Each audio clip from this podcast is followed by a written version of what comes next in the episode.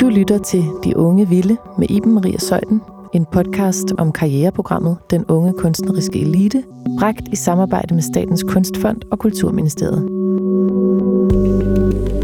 I denne episode taler jeg med Jenny Rosander, også kendt som Lydmor, som er elektronisk musiker og komponist. Lydmors mentor hedder Thomas Bredal, og sammen har de lagt en karriereplan, hvor særligt Lydmors visuelle del af performancen er i fokus.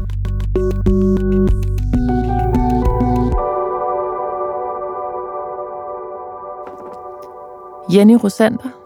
Ja. Du øh, går også under navnet Lydmor. Mm-hmm.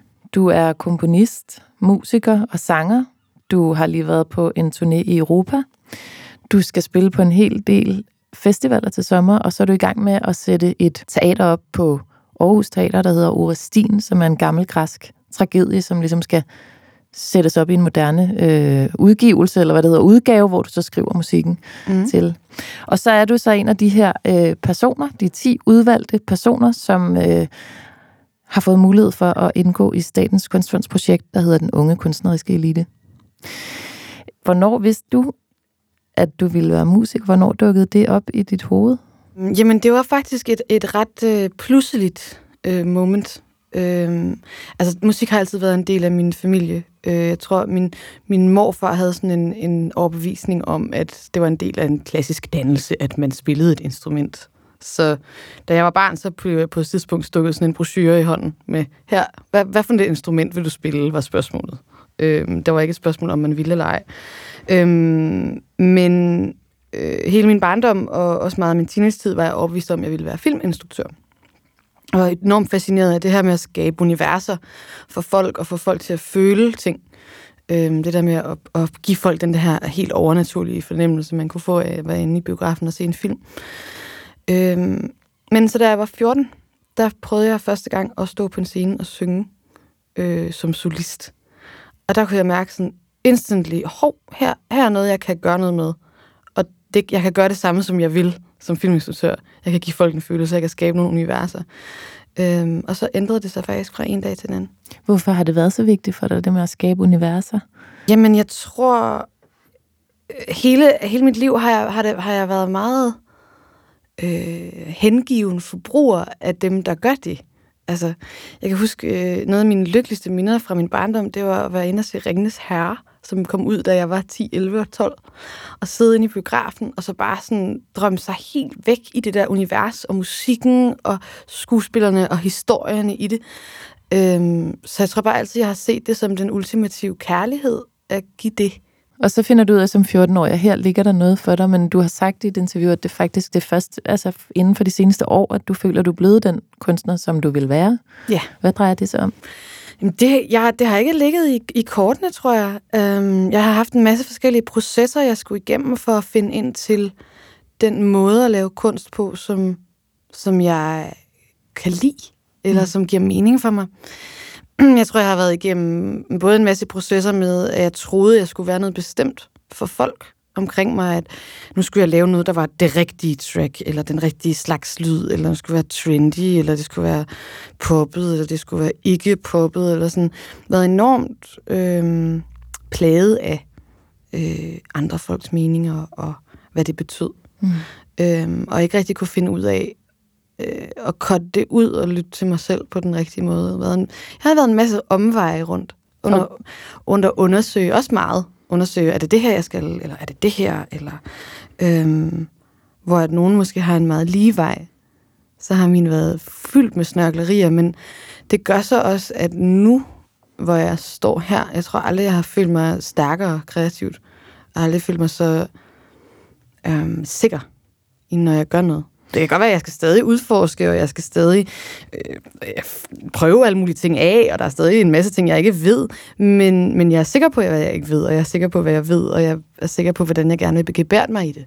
Kan du prøve at forklare lidt om, hvordan at de der snaklerier, som du siger, kom til udtryk musikalsk? Hvad var det for nogle projekter, du var igennem, og hvordan, hvad var det for en lyd, som du har været igennem? Åh, oh, jamen, jeg føler jo, at jeg har lavet alt muligt. Jeg har jeg har lavet en masse akustisk musik, jeg har lavet industrial. Jeg har ikke, altså, det er ikke fordi, jeg har noget imod mine to første plader, hvor jeg var meget i tvivl og meget søgende. Øhm, det var bare nogle eksperimentplader. Mm. Øhm, hvor det er først på den tredje plade, den jeg udgav sidste år, som også havde et, et betydeligt anderledes aftryk på verden, øhm, at jeg følte, at jeg... Det blev mere et udråbstegn end et spørgsmålstegn.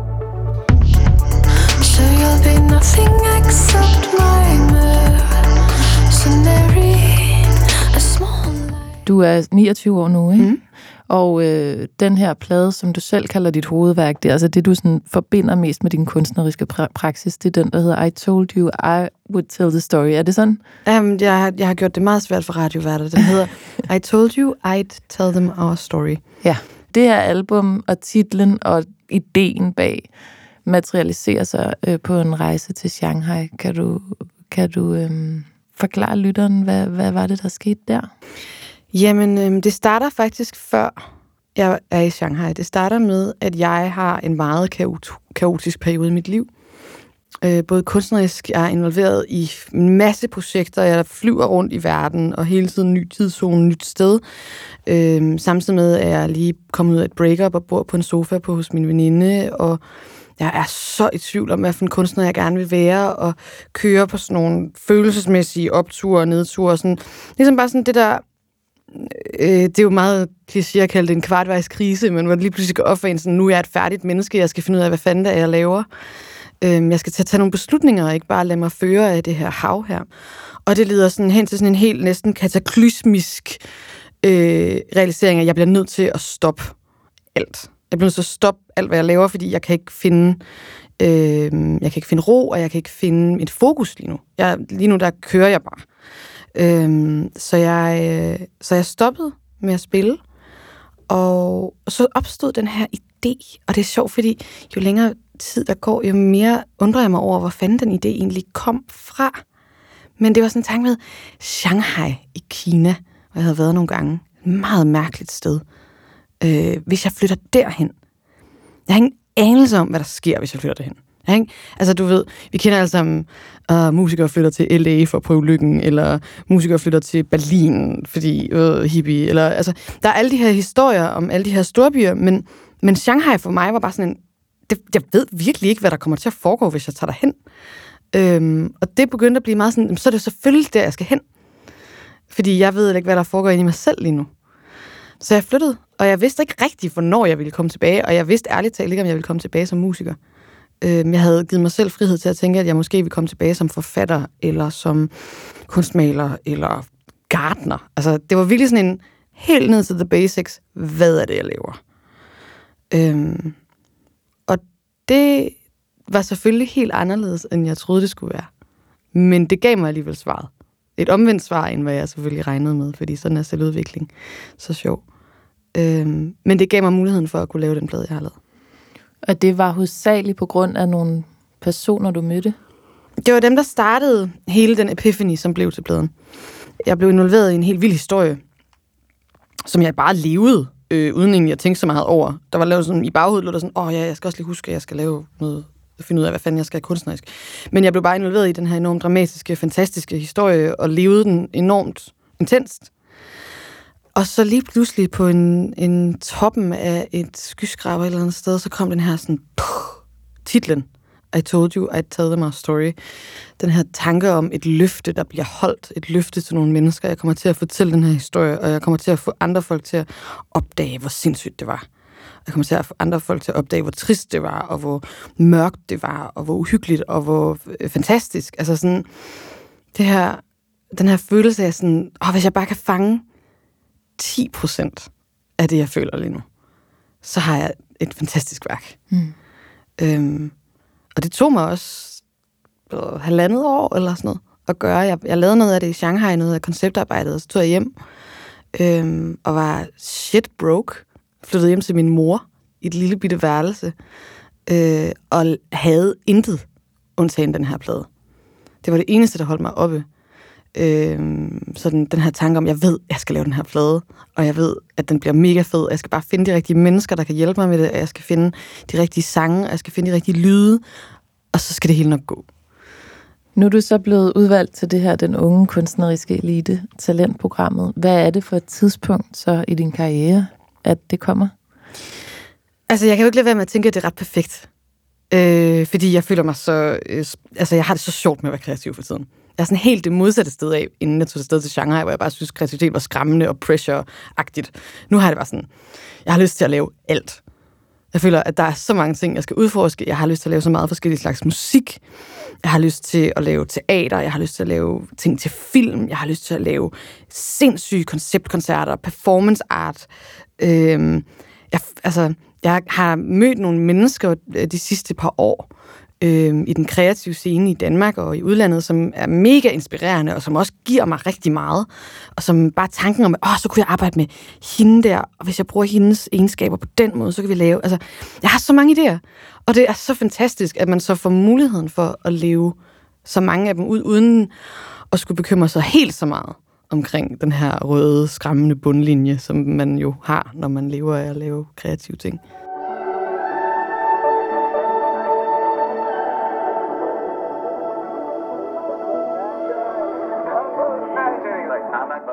Hvad er det, der har sat dig øh, i gang igen, eller som har vendt, som har vendt det hele for dig? Er det simpelthen, fordi du gør dig selv fri, eller... Oh, jeg, tror, det er, jeg tror, det er en kombination af ting. Jeg tror øh, øh, i høj grad, at jeg gav mig selv øh, tid til at tænke. Altså simpelthen til at lave noget af grundarbejdet. Fordi der er ligesom, der er forskellige niveauer af kreativitet. Øhm, og der er en eller anden sådan bund, der skal være der af følelse af, hvem man er, og hvad, hvad kunst er for en, og hvordan man lever i det, som, som jeg bare, der, den, den ligger bare rigtig solidt for mig nu. Øhm, fordi jeg brugte tid, en masse tid i Shanghai på kun at tænke på det, og ikke lave konkrete sange, ikke skrive tekster, bare give fokus på det, gå lange ture og bare tænke og tænke og tænke og tænke. Hvad var det, du øhm, tænkte på så? Altså, kan du prøve at komme det nærmere? Var det billeder? Var det mønstre? Var det... Jeg tænkte på... Jamen, jeg tænkte meget over, hvem jeg er. Altså sådan helt nede på jorden. Personlig exploration. Men jeg tænkte også rigtig meget over, hvad de værker, som havde rørt mig, hvad det var, de kunne. Øh, bøger og film, faktisk, hovedsageligt. Øh, jeg synes, det er farligt at begynde at blive alt for inspireret af andet musik. Fordi det så ender man med at, sammenligne sig selv og kopiere, og det bliver noget værre. Der er noget, en masse usikkerhed, der ligger der og rumler, som man, jeg ikke selv kan lide at gå ind i.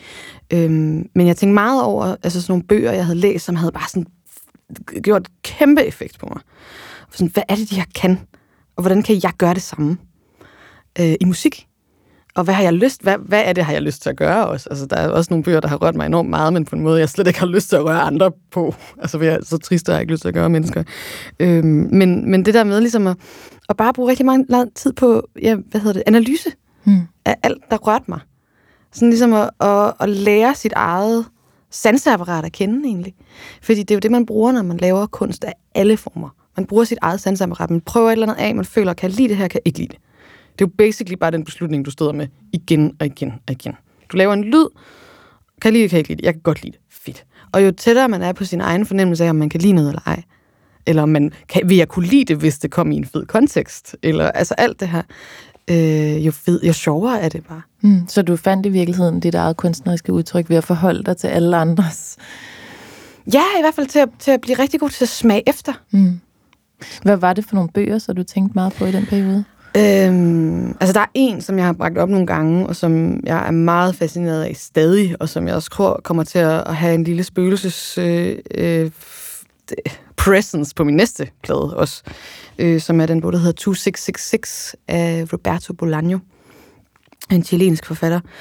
Øh, jeg fik den anbefalet på et tidspunkt af en øh, i et hotelværelse på en hotelfest, hvor at en ældre herre sagde, hvis jeg nogensinde skal have en tatovering, så skal det være øh, 2666. Og han var ikke typen, der lignede, at han ville få en tatovering. Øhm, så, så det var altså nok den stærkeste anbefaling, man kunne få. Og den her bog, den, altså, den har sådan et eller andet, den, den kører sådan i spiraler. Den er sådan meget surrealistisk, og der er en masse historier, som man ikke rigtig kan få til at hænge sammen. Man for, der er meget tid, når man er meget forvirret, når man læser. Man er sådan, hvad fanden vil du med mig, den her bog? Jeg forstår ikke, hvorfor. Og den er meget lang også, og den prøver på alle måder at få dig til at holde op med at læse den. Altså, han, han prøver at kede dig, han prøver at forarve dig, han prøver at forvirre dig.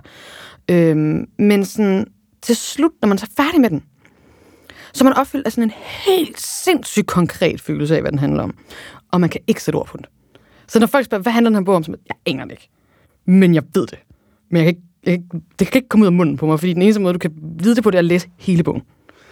Øhm, og det synes jeg er fascinerende. Det der med, at man kan køre i en spiral rundt om noget og pege på det fra alle sider, men aldrig nogensinde vise, hvad det er. Fordi det, der så sker, det er, at, at så bliver man nødt til at sætte sig selv ind i midten. Og så bliver det enormt dybt og enormt nærgående. Hvordan omsatte du det på, til musik? Jamen altså, øh, jeg brugte det meget i arbejdet med øh, I Told You I Tell Them Our Story. Øh, det her med at pege på, der er en sammenhæng, der er en historie, men ikke give den hele.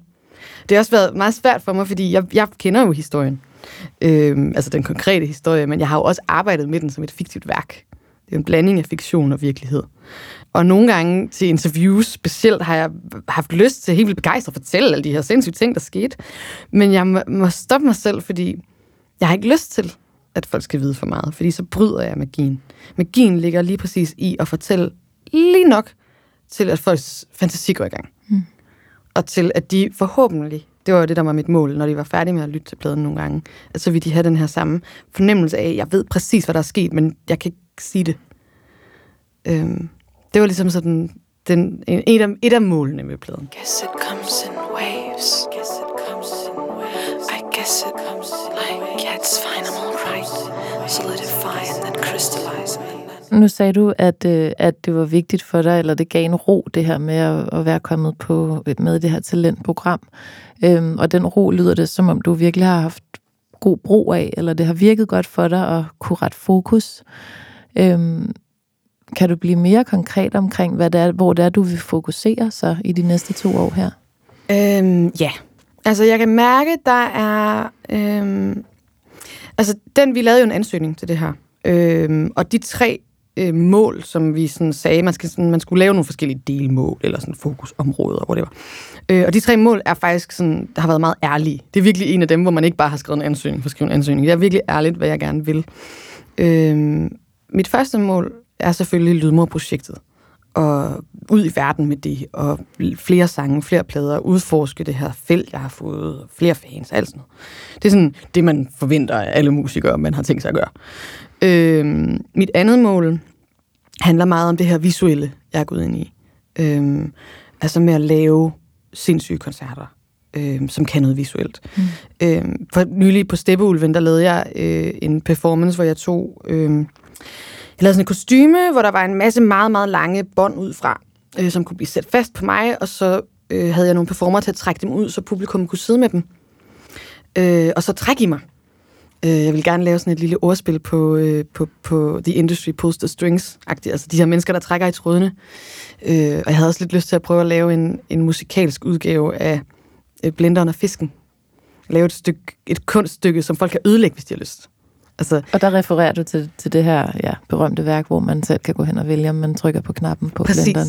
Ja, fordi der står, en, ja, der står en, en blender med en guldfisk i. Ikke? Ja. Øhm, og det var lidt den samme mulighed, jeg vil give mit publikum. Jeg sådan, her er en streng, og hvis du trækker i den, så vælter jeg ned fra scenen. Altså hvis du trækker langt nok. Ikke? Mm. Øh, så du kan ødelægge det, fordi det kan alle til alle koncerter. Du kan altid ødelægge, mm. hvad det du står i, og det vil jeg gerne give fokus til. Mm. Øhm, så sådan nogle ting, altså simpelthen lege med performance art, med visuelle ting, bygge nogle installationer, øh, øh, og tage med live, øh, udforske lys noget mere. Vi har jo arbejdet meget med UV-lys og på min krop. Men du havde også en forestilling til GAFA-prisen, hvor du var nøgen og så bare iklædt øh, maling, eller ja. var det? Ja. Øhm, jeg kan enormt godt lide øh, sådan UV øh, på hud. Ja. Der er noget fedt i det, fordi det er noget meget, meget futuristisk og teknologisk, som man så sammensætter med det her hud, øh, køds menneskelighed. Ikke? Mm. Øh, jeg bruger det meget til mine koncerter. Øh, der har vi øh, de her lamper med. Og så pulserer vi faktisk med dem rytmisk. Ja. Så det vil sige, at min hud bliver selvlysende rytmisk. Øh, jeg kan huske første gang, at det var en idé, jeg fik på baggrund af nogle ting, der var sket i Shanghai med det her UV-maling. Øh, og første gang, jeg prøvede det, hvor det virkede, altså hvor jeg stod og kunne kigge på mine egne ben og se dem, altså pulse. sådan, det var sådan helt, virkelig øh, kæmpe rush. øhm, så den visuelle del er jo bare... Altså, jeg har det virkelig sjovt med det. Mm. Og jeg tror, i lang periode har jeg ikke rigtig tilladt mig selv. Der har været sådan, Åh, det er sådan noget, som at sådan nogle videoinstruktører skal have, og de skal sådan noget. Og nu er jeg bare sådan, fuck alle. Jeg skal instruere, instruere alle mine egne videoer. Mm. Jeg skal lave nogle vilde fotoshoots. Jeg fik en idé den anden dag, at jeg vil gerne lave en video, bare sådan, hvor det sådan er fem gamle mænd, som skal lave en mærkelige koreografier, og sådan, sådan lave et landskab af gamle mænd. Og sådan noget. Nej, jeg har fået vildt mange idéer. Det der lyder også fedt. Ja, ikke? Jo. Jo, altså jeg kender en koreograf, der er vildt sej til at lave sådan noget meget syret koreografi.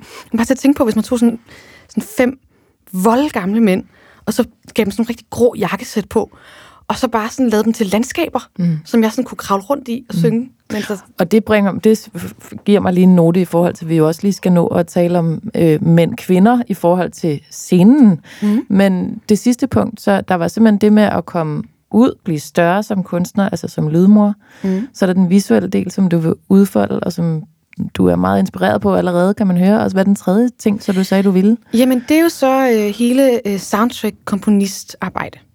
Øhm, øh, altså, der er jo stadig en lille del af mig, der gerne vil være filminstruktør. Mm. Og som er så fascineret af det univers. Øhm, jeg vil helt vildt gerne lave musikken til en spillefilm.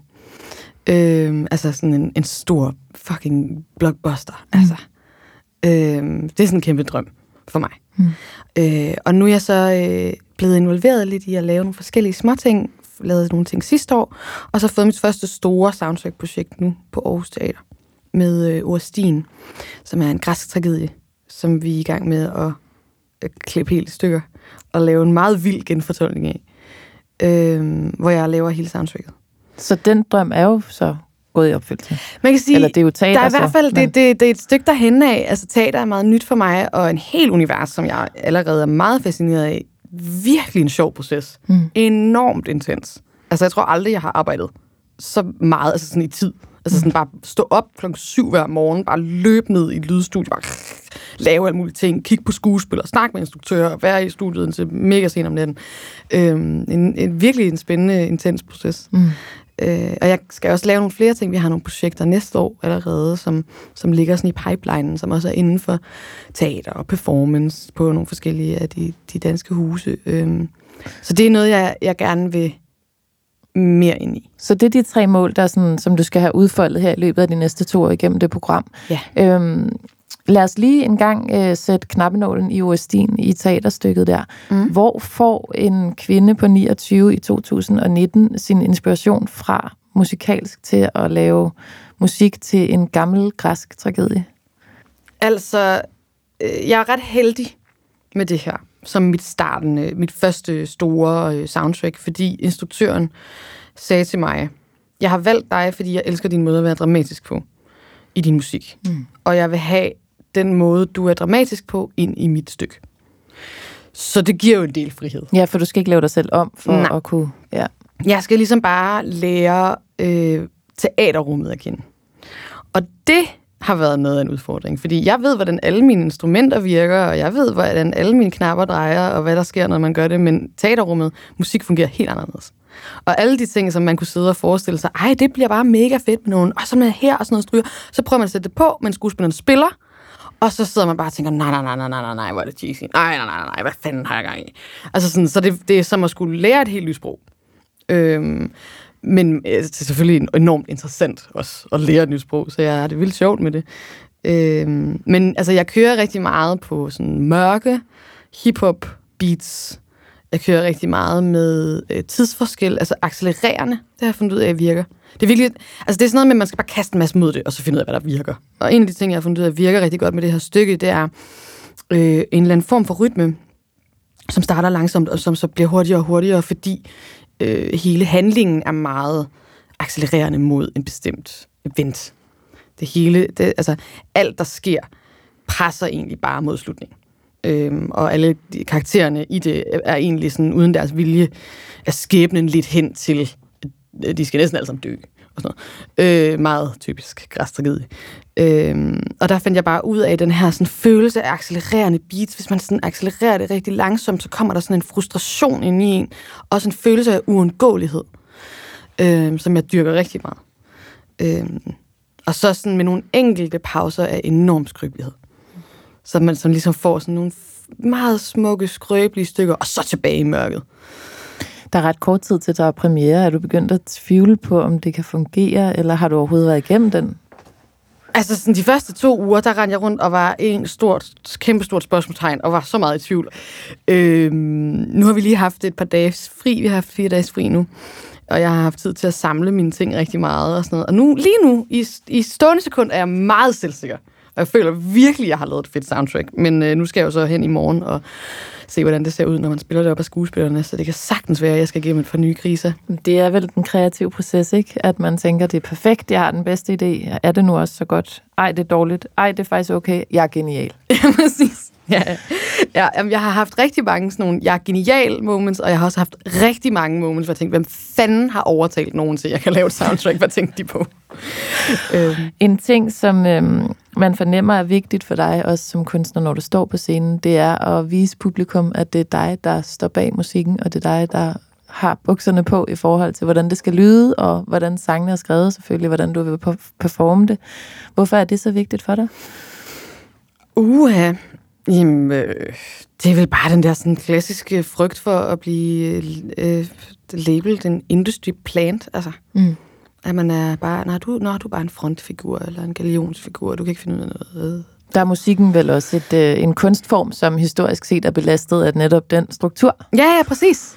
Så sådan, jeg tror, altså der er også et praktisk aspekt af, at jeg gør det helt selv på scenen. Du står mere eller mindre altid på scenen alene? Ja. Eller? ja. Øh, sidste gang, jeg har haft folk på scenen, var det et 40 mand stort kor. Okay. Øh, og så har jeg også haft fem nøgne skuespillere med og sådan noget. Men, men det er sådan, normale bands har jeg lidt holdt mig fra. Ja. Øh, og der, der er mange grunde til det. For det første, så er jeg ikke specielt god til band. Jeg har ikke rigtig gjort det. Altså sådan, jeg har ikke gået på kons, jeg har ikke spillet i bands. Så jeg, hvis jeg står i et øvelokale, altså jeg ved ikke, hvordan det virker. Og hvis der er en eller anden trommeslager, der sidder og spiller et eller andet, og jeg ikke synes, det lyder fedt, så ved jeg ikke, hvad jeg skal sige til ham. Andet end, spil, lad, prøv, prøv at spille ikke det der. øhm, så sådan, øh, øh, det er virkelig, altså sådan, jeg, jeg, jeg har, de gange, hvor jeg har spillet, for eksempel i mit projekt med Bonhomme, Thomas Høfting, som jo er helt modsat mig, jeg har gået på kons, og kan spille alt på alle instrumenter bedre end alle andre. Øhm, han har sådan brokket sig rigtig meget, når vi har spillet live sammen, fordi jeg giver ingen signaler, når jeg gør noget. Jeg gør bare noget. Altså sådan det der som, som live-musikere, de lærer, man lige sådan sender sådan et blik, sådan, hey, nu der kører lige et ekstra omkød, eller sådan. Man sender sådan nogle mærkelige, der er, de har et eller andet weirdo sprog, de kan, hvor de sender signaler til hinanden. Det aner jeg ikke noget om. Så hvis jeg står live og beslutter mig for, nu har jeg lyst til, at det her beat skal gå langsommere, eller nu har jeg lyst til den her ting, så gør jeg det. Og jeg tænker ikke over, at nogen skal vide det. Så der er en helt praktisk grund til, så er det bare nemmest, at jeg er den eneste, der er på scenen, så jeg ikke fucker med andre folk.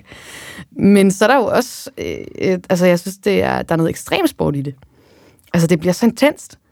Altså når det går galt, så går det fucking galt.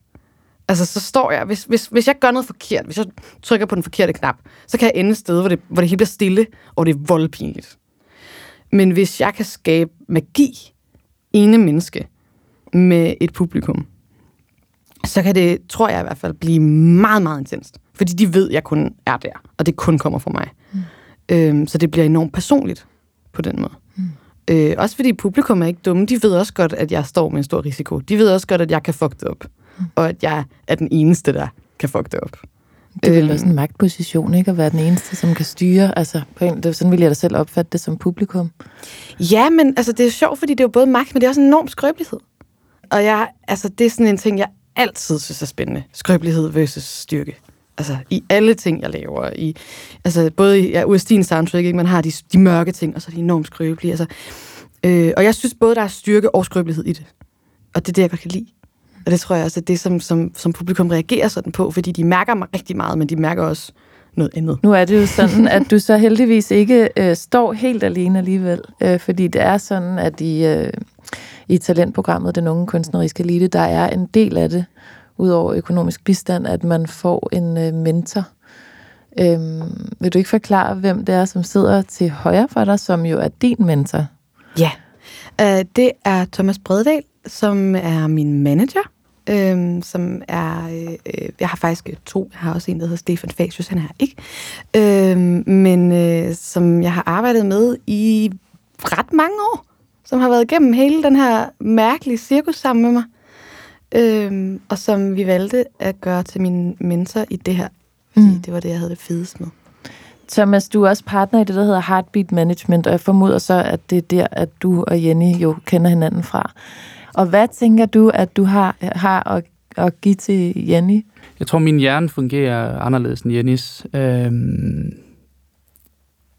det er det er jo det, den måde, jeg arbejder på, den måde, jeg tænker på, det er, ja, med al respekt, ikke så kunstnerisk. Det er mere sådan hvad skal jeg, kalenderfascisme, øh, få kalenderen til at gå op, få noget økonomi til at gå op. Sørg for, at vi får lavet de her ansøgninger. Sørg for, at vi råber vagt i gevær, hvis vi er, er bagud på nogle ting. Øh, og prøv på at tænke prøv at tænke lidt længere frem jamen igen i kalenderen. Det lyder utrolig kedeligt i forhold til det, vi lige har siddet og hørt om her. Ikke? Men, men, men sådan ligesom sige, hey, der er også noget 2020, der er også noget 2021. Hvis vi skal noget der, hvad er det for nogle skib, vi skal sætte i vandet for at, at nå dertil? Mm. Øhm, og et eller andet sted også er jeg kommet frem til her på det, til sidst, eller det kommer sådan op til overfladen en gang imellem, det er også at prøve at at fejle lidt, hvis vi gør sådan, jeg synes ikke, det er ikke, fordi det er køling, øh, sådan, som sådan, men, men altså prøv på at fjerne nogle af de ting, der gør, at, øh, eller der kan stå i vejen for, at Jenny, hun kan øh, give sig hen til den her kunstneriske mm. proces. Hvad kunne det for eksempel være, hvis du kan uddybe det? Øh, Hvad fejrer du væk sådan en almindelig hverdag? Journalister. øh, nej, nej, men, det kan være nogle beslutninger, ikke? Altså, det, nu, nu havde vi noget her, fordi der var så travlt på, på teateret, ikke? Hvor vi sådan siger, okay, der er nogle ting, vi lige skal tage stilling til, men i den her uge tager vi lige stilling til det her. Så ved jeg godt, at næste uge, der, der skal vi lige snakke sammen om noget, som vi også godt kunne snakke sammen om i dag.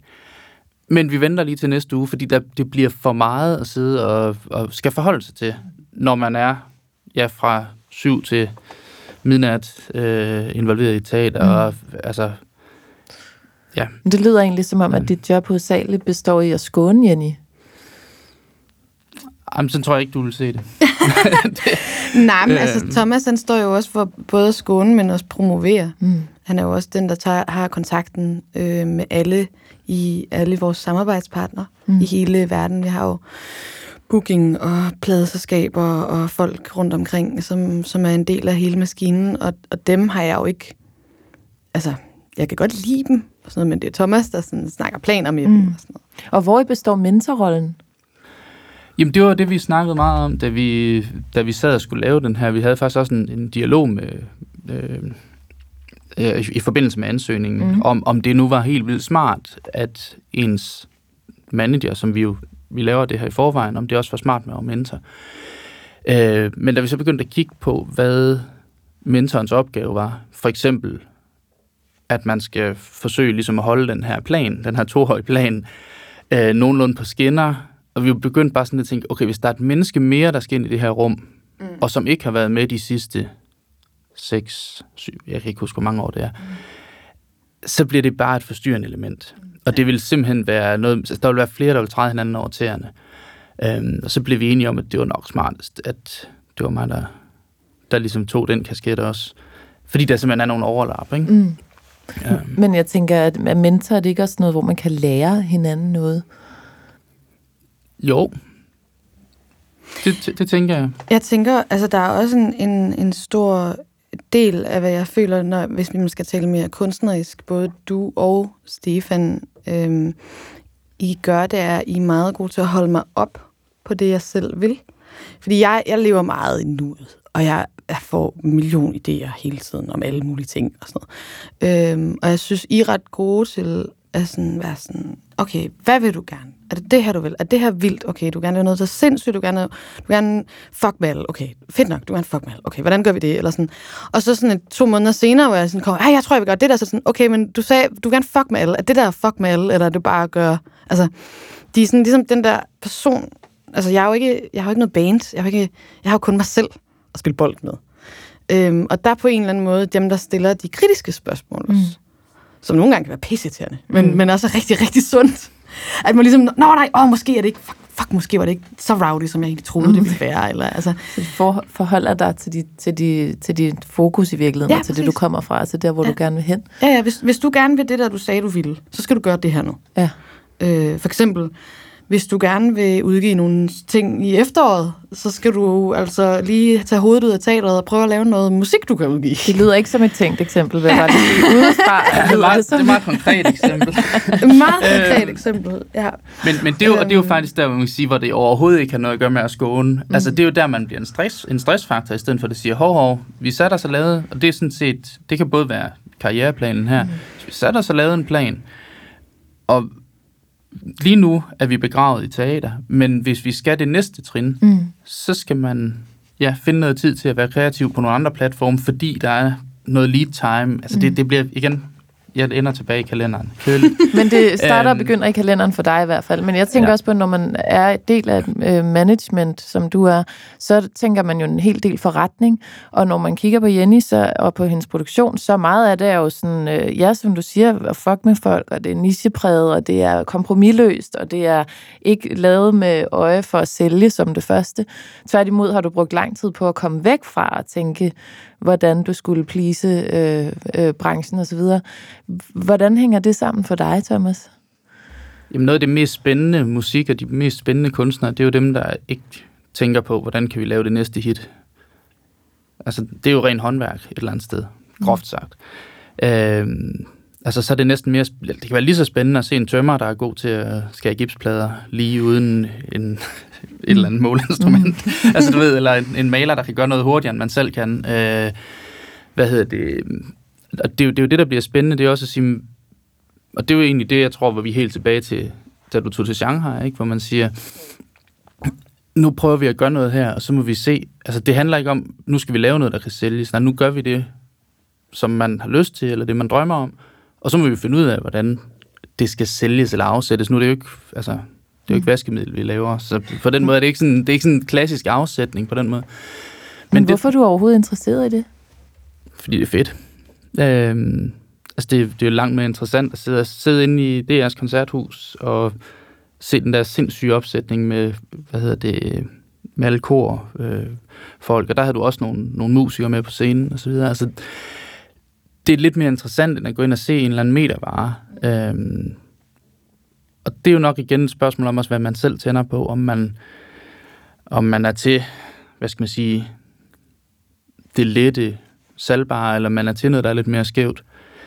Øhm, og så spiller vi på en global bane, det vil sige, hvis du skal være spændende på en global bane, så kan det ikke hjælpe noget, at du er alt for brun, eller mixer for meget ind i et eller andet. Altså, så bliver du nødt til at være mærkelig på din egen måde. Så du kan se globalt set, så kræver det faktisk, at man er, som Jenny er, at man i hvert fald... Det er jo svært at stille nogle garantier men, men, men, men altså, det, der er lidt forskel, mm. synes jeg, på, om man kigger på en dansk bane, hvor man... Der er lidt, måske lidt nemmere at gennemskue, hvad der, hvad der virker lige nu. Altså, hvad, hvad ser det ud til, den ene radiostation, der spiller musik, mm. spiller, øh, og hvad er det ligesom, der kan noget.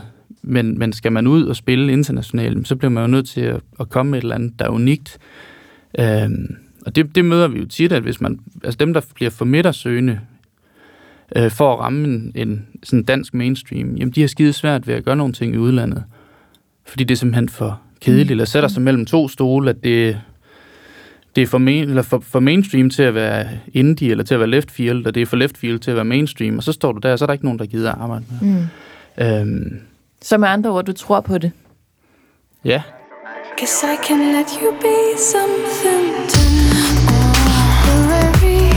talk, more kisses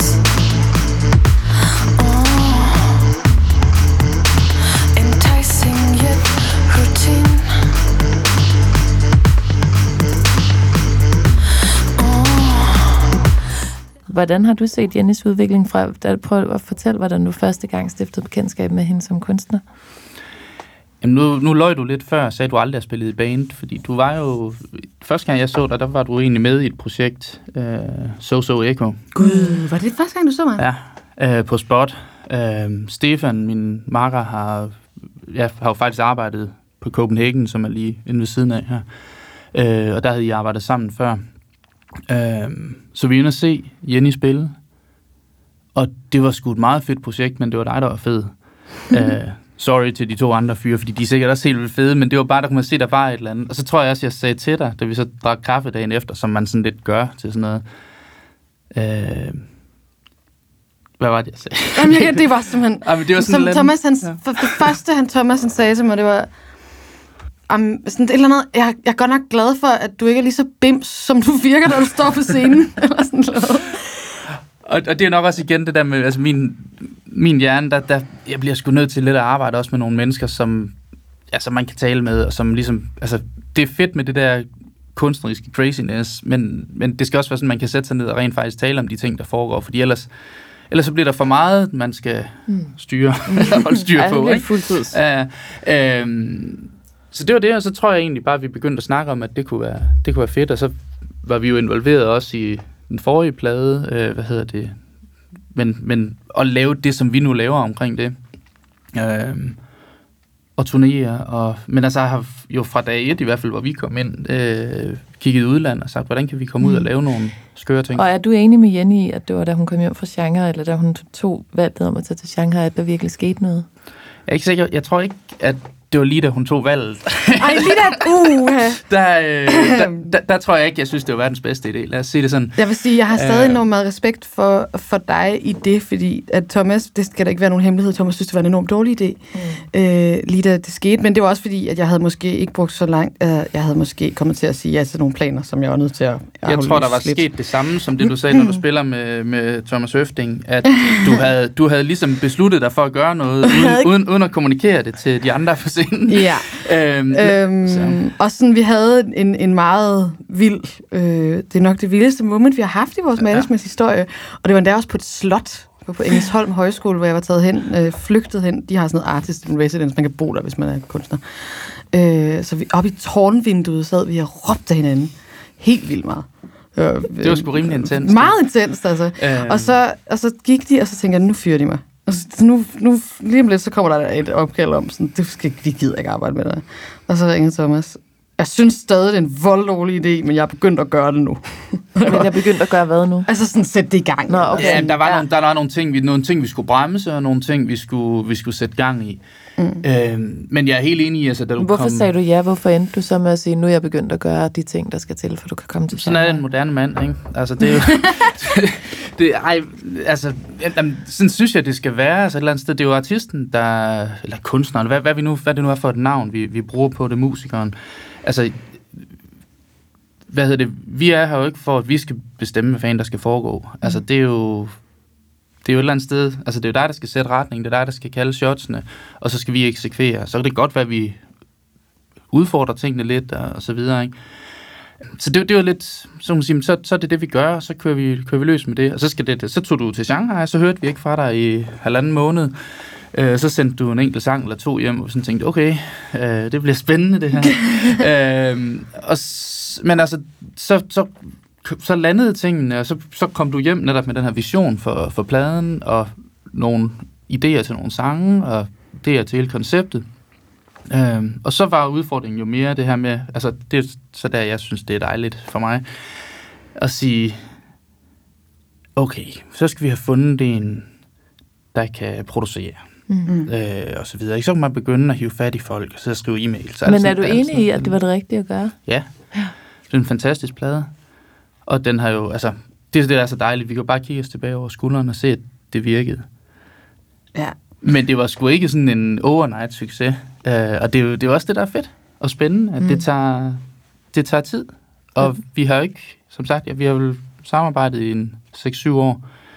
Øhm, og det, det gør man jo det gør man jo ikke, fordi man regner med, at jamen, så, så springer ting lortet i luften øh, i efteråret. Mm. Altså, det er jo sådan, det er et spørgsmål, om man tror på, at der sker eller andet, det skal have tid til at gro. Mm. Øhm, og det er der ikke så meget af i musikbranchen i, i øjeblikket. Hvis, vi, ki- hvis vi tager sådan uh, her til sidst, tager den helt store vy på, hvor vil du gerne, Thomas Brededal, og hvor vil du gerne, Jenny Rosander, a.k.a. Lydmor, hvor vil I hver især hen med det her? Hvad er sådan den, den ultimative vision? Først starter med dig, Thomas. Ej, er det ikke fedt, vi skal starte med dig? jo, det synes jeg da.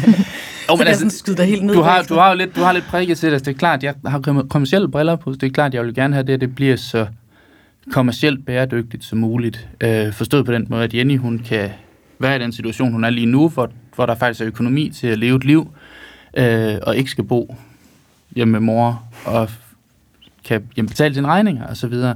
Og så er det klart, at forretningsmodellen er, at så får vi også noget ud af det. Mm. Øhm, og det, altså, men det er jo igen, det er jo ikke særlig kunstnerisk. Det er bare sådan, Jamen, det er jo din det, kasket. det, det, det, kunne, det, kunne, Det er jo fair det, nok. Det, det, det, er jo, det er jo der, hvor jeg synes, vi sigter hen af. Om det så handler om, altså hvilken kunstart det er, om vi skal lave mere teater, om vi skal lave film, om det er...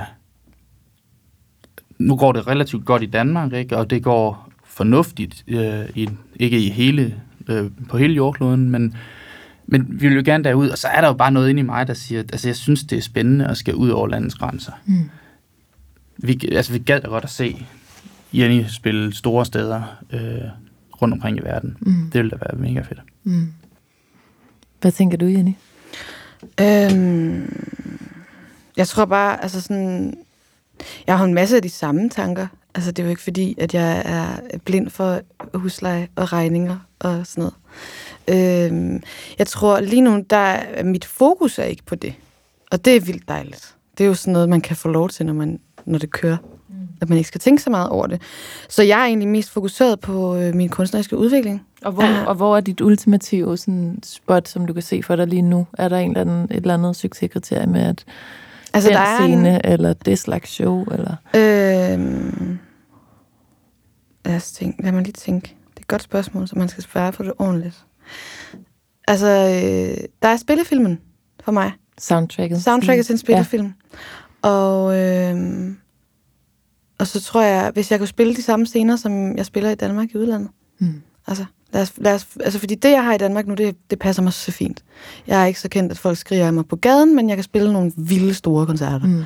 Det vil jeg gerne have i resten af verden. Perfekt. Jenny Rosander og Thomas Bredal, tak fordi I ville snakke med mig om øh, projektet Den Unge Kunstneriske Elite.